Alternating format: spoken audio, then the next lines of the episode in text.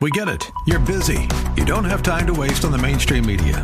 That's why Salem News Channel is here. We have hosts worth watching, actually discussing the topics that matter. Andrew Wilkow, Dinesh D'Souza, Brandon Tatum, and more. Open debate and free speech you won't find anywhere else. We're not like the other guys. We're Salem News Channel. Watch anytime on any screen for free 24 7 at snc.tv and on Local Now, Channel 525. More resources available online at jenniferjackson.com. This is Simply for Women. Yes, it is. And I have Dr. Jessica Peck and her 20 year old daughter Shelby here with us. She has written a book and it's called Behind Closed Doors, which is a guide to help parents and teens navigate through the toughest situations of life. And I welcome back to the show. We really enjoyed the previous episode and we're glad to have you with us again. Thanks so much for having us, Jennifer. It's so good. I want to, you know, you're a nurse practitioner and yeah. you were even the president of the National Association of Pediatric Nurse Practitioners. So I know your husband is a rocket scientist, but it sounds to me as if you are quite smart as well. but uh, what I appreciate is your practicality. And I want to talk about health. You have four teens, and now, you know, one of those is a young adult. Shelby, welcome to the show. Uh, been married many years, 25 years, and we we just need your help. Help us with the health of of our of our teenagers and how can we be aware of what those issues are facing them and how we can help them. Uh, do you have any advice for us? I do. You know, I think one of the elements of health because we are spiritual beings. We're body, mind, and spirit. And as a nurse practitioner, I care about all of those. And one of the hot topics right now that everyone is talking about is mental health.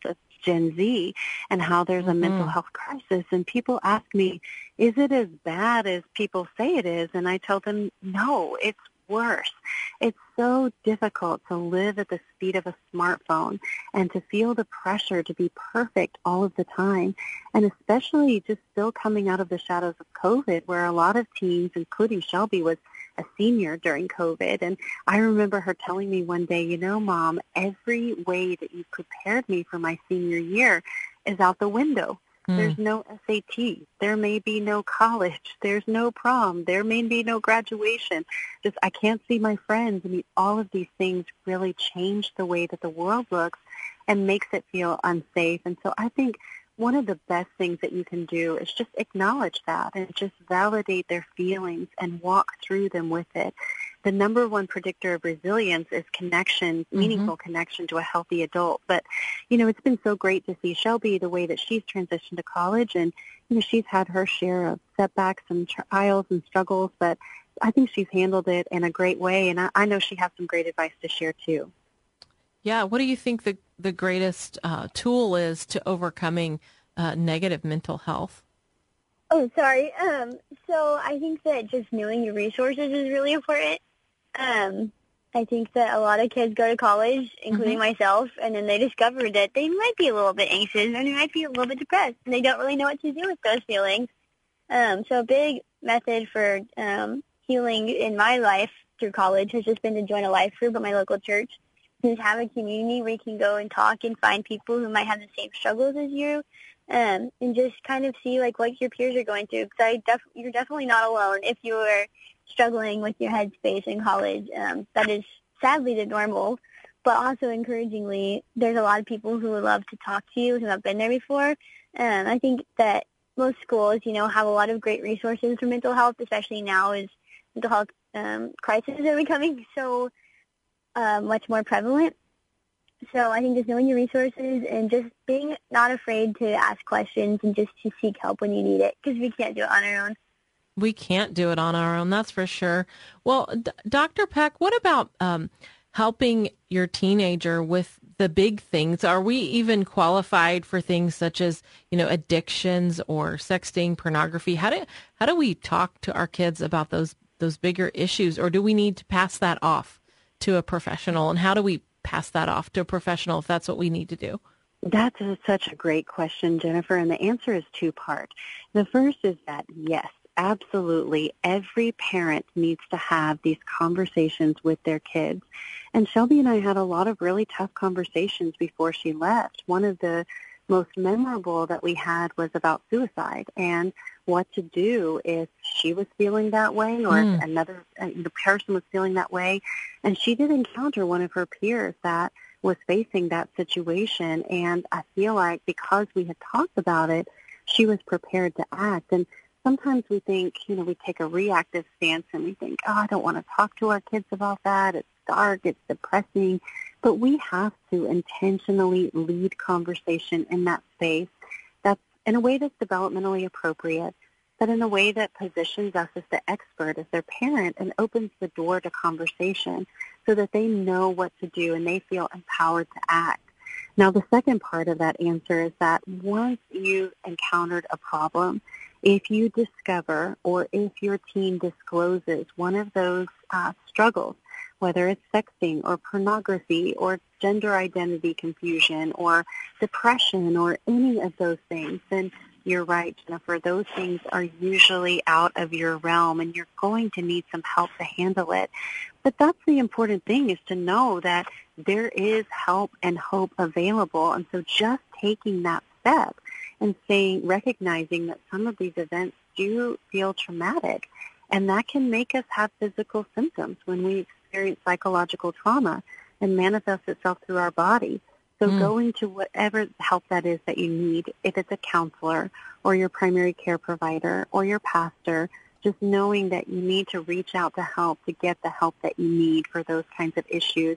It's usually going to be more than you can bear alone. But not everybody should know everything, but there are a few people who should know everything and walk alongside with you in that. I think that's so important.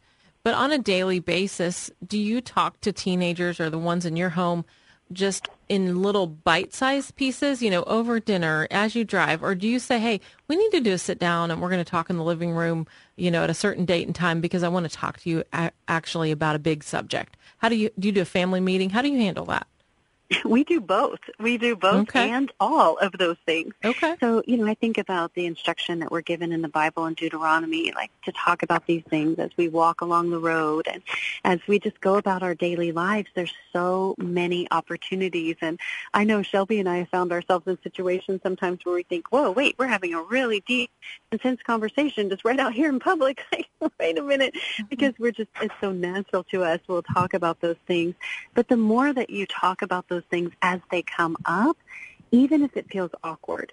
Lean into that awkwardness. I mean, sometimes eh, I'll have conversations with my kids that's awkward, and it's not like they say, oh, mother, thank you so much for this lovely conversation. You did such a great job, and I enjoyed it. like they don't say that. They're like, Mom, no, not again.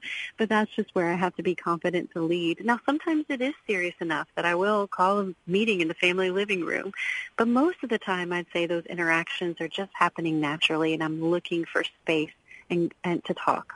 Well, what can parents do if they talk to their child or their teenager about an issue and they're just completely at different ends of the spectrum do they you know say no my way is the right way and you need to come to my side or how, how do you navigate that well this is i think that for the first time in human history parents are really more replaceable than they've ever been and so a my way or the highway approach really doesn't work anymore because mm. if your kids don't like what you say they can find an online forum where they can just find an echo chamber of people who agree with them.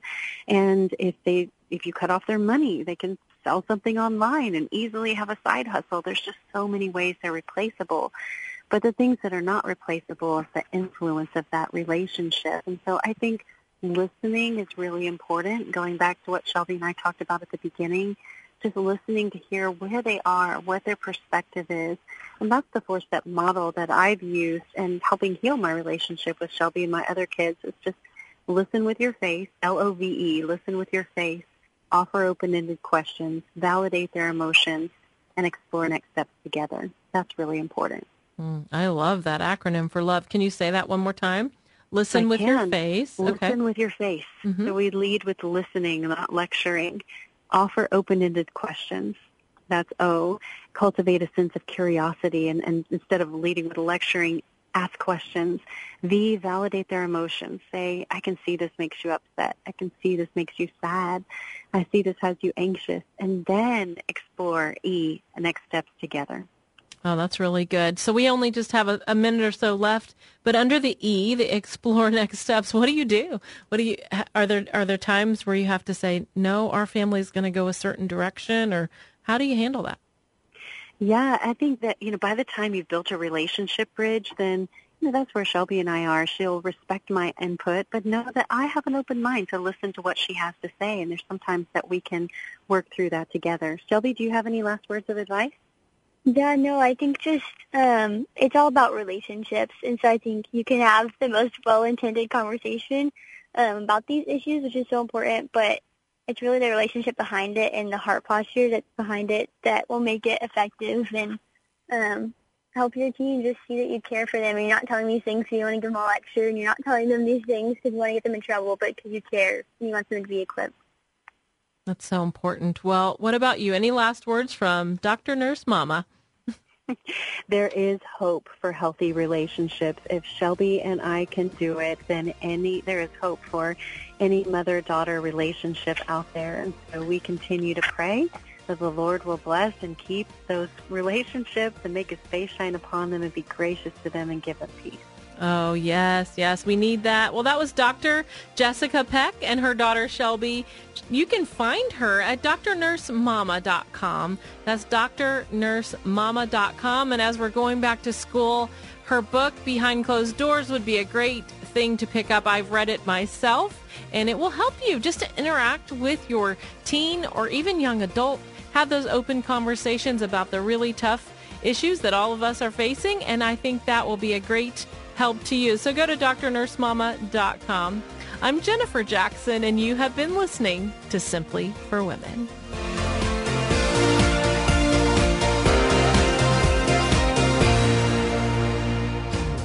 We hope that today's show has been a blessing to you as you seek to simply live out your faith.